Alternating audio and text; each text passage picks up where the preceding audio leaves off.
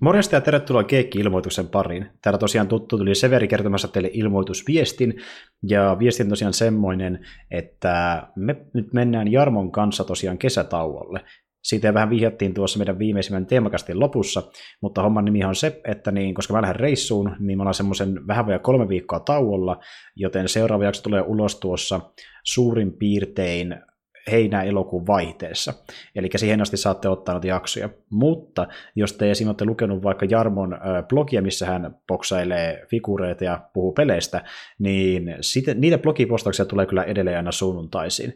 Eli siinä mielessä tulee kyllä jonkinlaista geekkimateriaalia Jarmon kautta, mutta jaksoja saadaan kuulla sitten vasta tota niin, kuun vaihteessa suurin piirtein. Ja tässä välissä, kun me ollaan tauolla, niin mä vähän rohkaisen teitä.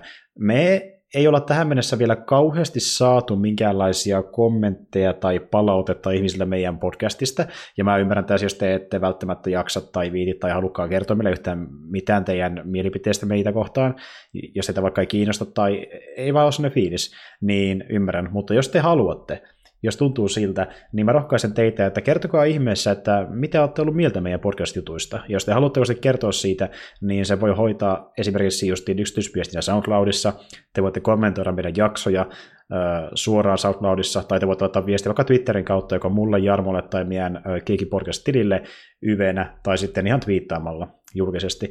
Ja jos kiinnostaa, niin nuo ne kanavat, mitä pitkin pystyy laittamaan kommenttia siitä, mitä me tehdään. Mutta ei kai siinä. Jos teitä kiinnostaa laittaa no, noita kautta niin viestiä, niin linkithän löytyy sitten meidän Twitter-tileille ja sinne meidän podcastin Twitter-tilille tuolta SoundCloudin linkit-osiosta.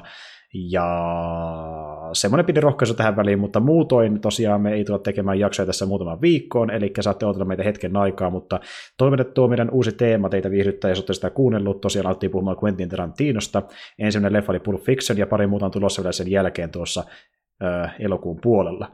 Mutta ei kai siinä. Ensi kertaan ja moikka kaikille.